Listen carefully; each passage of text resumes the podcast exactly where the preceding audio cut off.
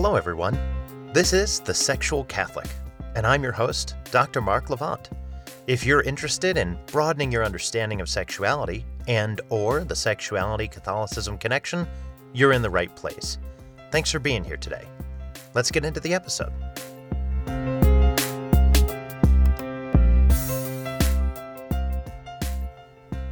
Hello, everyone. This is the Sexual Catholic Podcast, and I'm your host, Dr. Mark Levand. And welcome back to the second part of this two part episode on sexual decision making.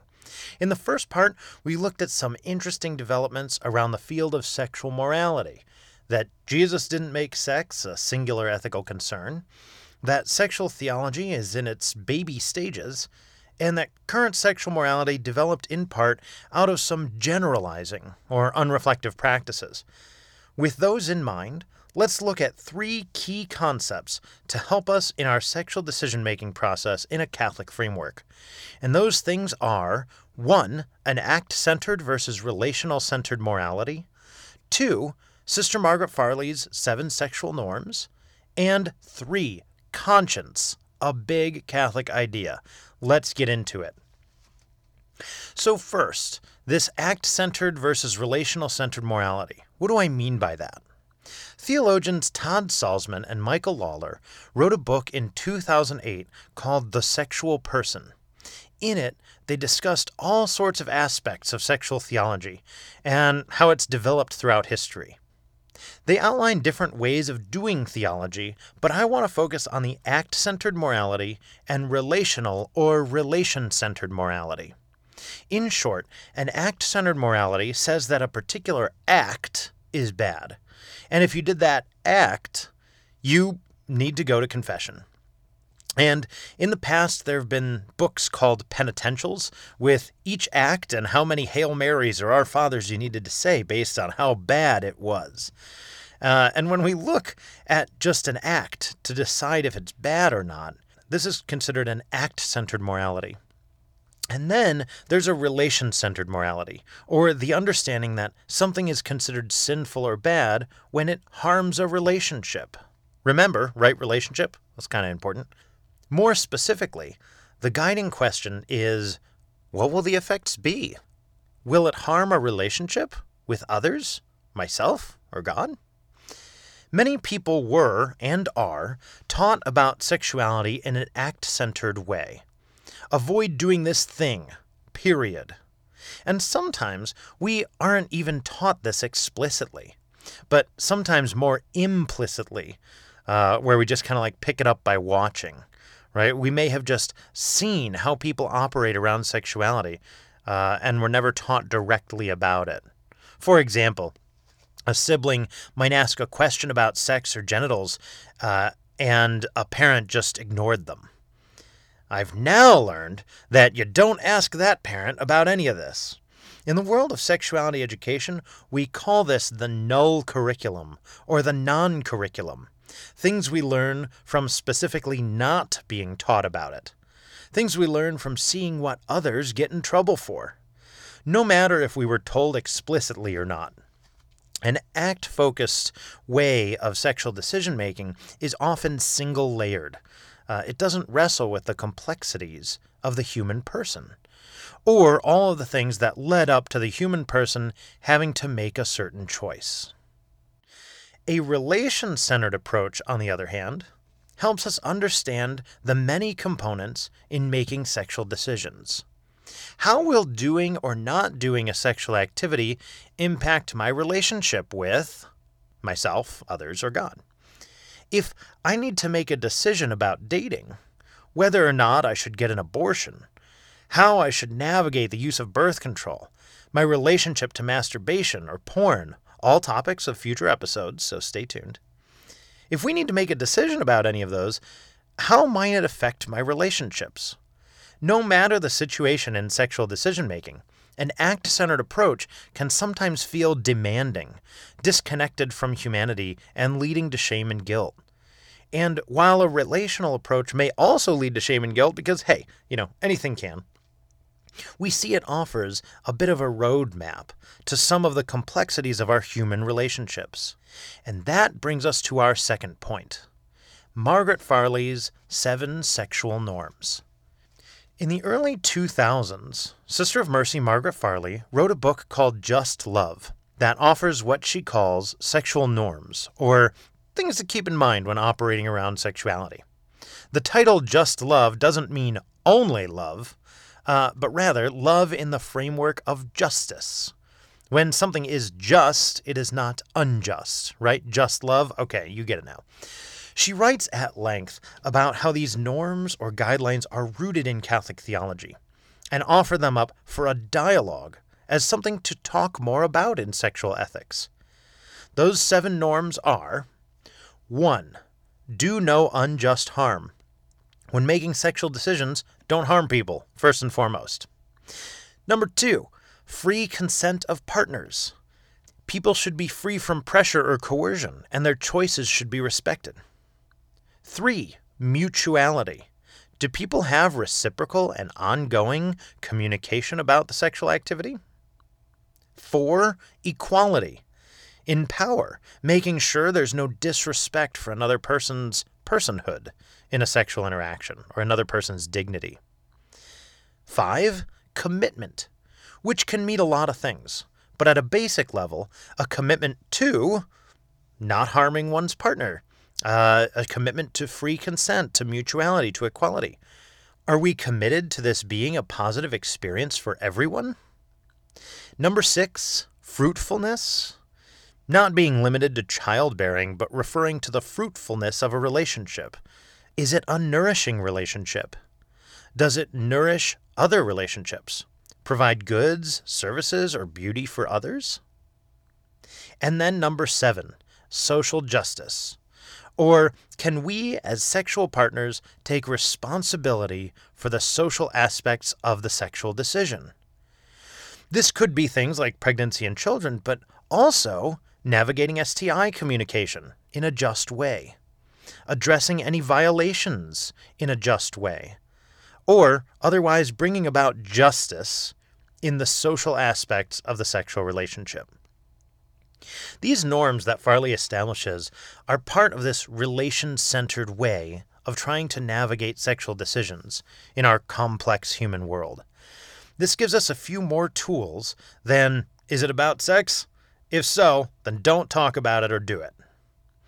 And this is really important here. It gives us a lot more to think about, chew on, help us make the best decision in ways that are most in line with our values.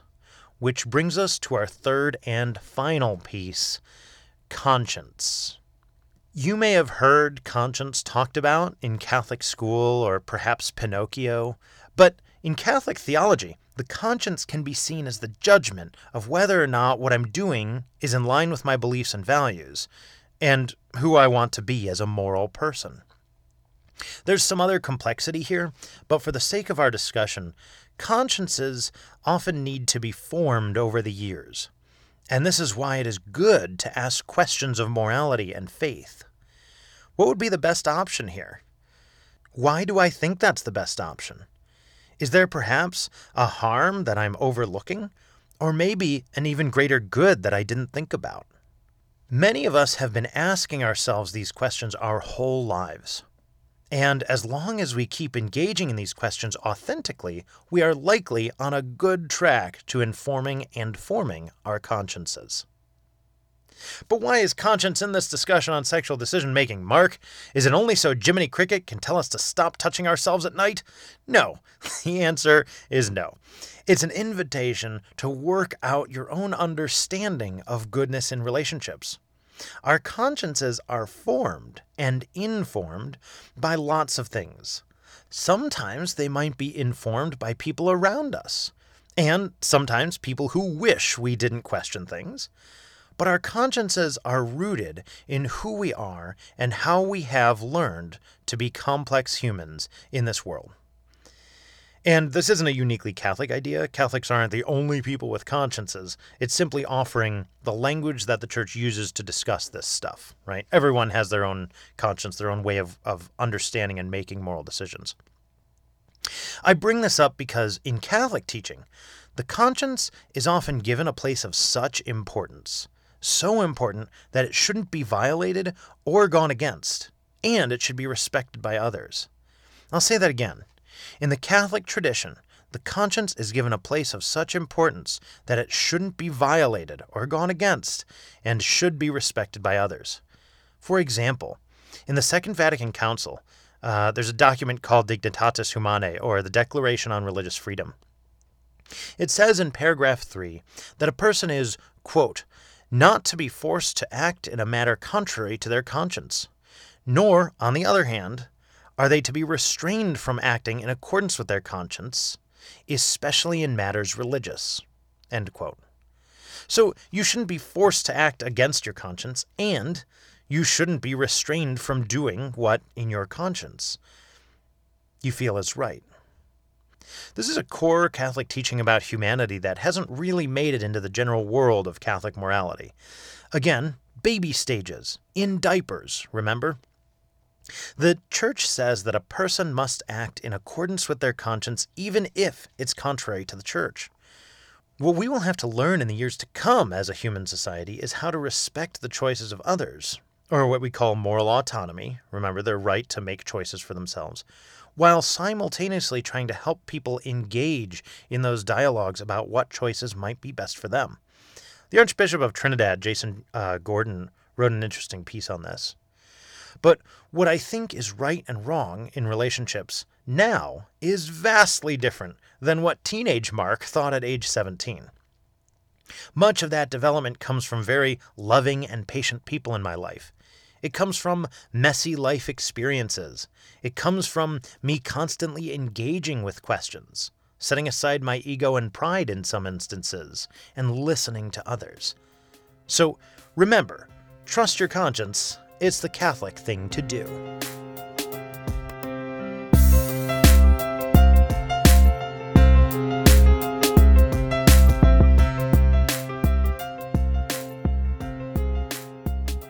Okay, quick recap. A relation centered morality can honor the messiness of humanity more than an act centered morality. Farley's sexual norms can help us think through sexual decisions. These norms include 1. Do no unjust harm, 2. The free consent of partners, 3. Mutuality, 4. Equality, 5. Commitment, 6. Fruitfulness, and 7. Social justice. And then trust your conscience and always continue forming it. I want to offer a quick note here for those of us who've been impacted by a Catholic morality that doesn't leave room for discussion here, people who've been harmed by some of the shame and guilt language around this. In a lot of places in Catholic culture, it is seen as mandatory to make sure you say how the church disapproves of X, Y, or Z while someone is trying to make sense of the world around them. I have been in the world of Catholic theology and ministry for almost 20 years now, and I have had people who write theology or do ministry tell me things like, It's not what you say that gets you in trouble as much as what you don't say or what you leave out. What they mean by this is that if someone dares discuss some positive aspects of sexuality without mentioning the shame or the shoulds or should nots of the church, they will get yelled at by other Catholics who want to make sure people are aware that the church is not okay with something. And for those people, the ones that yell at you for not shaming people enough, they seem to feel okay with doing this at the expense of others. They seem to be okay with doing this if people feel unwelcomed or excluded by someone or by the entire Catholic Church. A couple things about this. One, this shaming or making people feel unwelcomed is a big enough problem that it's come up in the global synod of the Catholic Church, that means Catholics all over the world recognize that specifically around sexuality uh, and sexual identity, more specifically, people are being rejected and not welcomed into Catholic spaces. And the second thing about this is that this is not the place for that. Here at the Sexual Catholic, sexuality is celebrated as a gift from God in the many forms it takes, as we see in the circles of sexuality. And so is living a life where we make sexual decisions in the best way we can. Everyone in this world is made a beautiful mystery by God, and that includes our sexuality, our sexual identities, and other aspects of us as sexual beings. God looked and saw that we humans are very good. So, if you've had questions about this stuff and have been met with a cold, disconnected should or should not from those in the church, I'm sorry. Not all people in the Catholic Church know how to do pastoral care in a way that meets people where they are. And thank you for tuning in today. Okay. After all of that, I can honestly say that Catholic theology is fun. But, like, Mark, you said you were going to talk about sexuality stuff too in this podcast, not just theology. You are so right. So, lastly, what about the world of sexuality studies? What does it have to offer this discussion? Well, in my experience as a sexuality professional, I think we train people a bit better to meet people where they are when it comes to matters of sexuality than those in the religious world. Now, don't get me wrong, I've been trained by some amazing Catholics, and I personally know many priests and nuns who meet people where they are better than some sexuality professionals. And if you know these Catholics too, awesome. I'm super happy for you. I think they are really doing, literally, the Lord's work. But by and large, I'm speaking in generalizations here. I've found that there are better tools for the formation of people, or education, you know, how we train professionals. We call that formation in some circles. There's better tools for formation around sexual openness or being able to meet people where they're at in the field of sexuality than I've seen employed in the Catholic world. And I really do want to lift up the people who do this well. For those Catholics who can listen to people about matters of sexuality and not bring shame, condemnation, harm, and or exclusion, thank you. Thank you so much. I have heard from a lot of the people that you talk to, and there's so much appreciation for you and your work thank you, really. To those non Catholics who can do the same, meet people where they're at, thank you, too. You often give a refuge for people who have been shamed in so many other places in life, trying to talk about, ask questions about, or otherwise understand sexuality in a safe atmosphere. Thank you. And to those people, Catholics or otherwise, who have a hard time listening to others about matters of sexuality without causing harm or shaming people or excluding them. I'm sorry that this is difficult for you.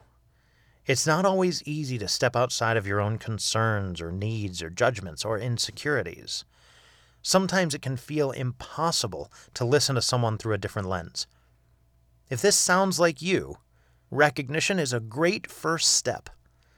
And for the sake of right relationships, please Find someone that you can direct people to if they come to ask you about sexuality. And find places or people that you can go to to learn more if you're trying to better your skills or meet people where they are. Thank you for listening and thank you for trying. So, let's recap this two part episode in five points. Number one, Sexual theology is in its baby stages in the Catholic Church. There's a lot that theologians need to work out in how we can talk about these things and make it most relevant for us today in the 21st century. There are theologians doing that right now, and I'm super proud of them. Keep it up. Number two, shifting our mindset from an act centered morality to a relational centered morality can give us a great compass for making sexual decisions. Are they hurting anyone? Are we respecting everyone? Are we communicating well about our wants, needs, and intentions? Are we making sure everyone has an equal say in the interaction? The goal of right relationship is a helpful guide in this process. Number three, while sexual theology has a ways to go, you can make sexual decisions that you think are oriented toward goodness and use the outcomes to continue informing how you want to grow as a moral person in the world. In other words, never stop growing and learning from the decisions you make. Continue developing your conscience. Number four, and if you make choices that end up hurting yourself or others, go about repairing those relationships in the best way you know how with the tools that you have at your disposal. Seek counsel from others. Ask other people about things. Learn and listen. If they can't meet you where you are, then seek others who can. And number five, the world of sexuality studies can offer perhaps a better model for meeting people where they are than a shame based religious space. Catholic leadership has a wonderful opportunity to grow into embracing the pastoral practice of dialogue with those trained in sexual diversity if they hope to better minister to the beautifully mysterious sexual beings that we are today. I want to close out with this thought. A lot of people have been taught not to question church teachings. People have been told, do this and don't question it. This is known as indoctrination, when you can't question what's being taught. Indoctrination is not the exposure to new ideas, it's the inability to question what's being taught. And if this was your experience in your sexuality education, I'm sorry. This method is contrary to the way that those in the Catholic tradition are supposed to question their faith and develop their conscience. Some priests and bishops haven't really been taught about theology a whole bunch. They have, you know, some of the basic education, but there's theologians who do this as a profession and they have a lot more theological background. And in these priests and bishops' experience of education, they might not question. And sometimes they feel that that's what's important to pass on an unquestioning faith. Sometimes these priests and bishops don't understand or appreciate the role of the theologian in the church. And what is that role? A theologian is someone who brings current questions into dialogue with history, church teaching tradition, uh, for a way of understanding what our Catholic tradition has to say about matters today in current language. And the job of the theologian is to find those nuggets of wisdom and highlight the stuff that's relevant for people today. Developing that thought, moving it forward. That's why I love theology. We get to question and sit on the cutting edge of applying church wisdom to a whole bunch of matters in the human experience. If you feel like theology is stale or set in stone, don't worry. I assure you, there are theologians working hard to better understand how Catholic faith is truly Catholic, universal. Catholicos, remember. Welcoming and affirming to all. Thanks for tuning in today. I hope this was relatively interesting. In future episodes, we're going to start exploring various aspects of the circles of sexuality a little more in depth. And I think next episode, we're going to talk a little more about touch and how life giving it can be.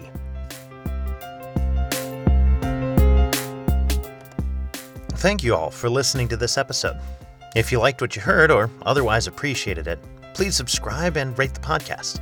If you have other thoughts or ideas for future episodes you'd like to share, please email thesexualcatholic at gmail.com.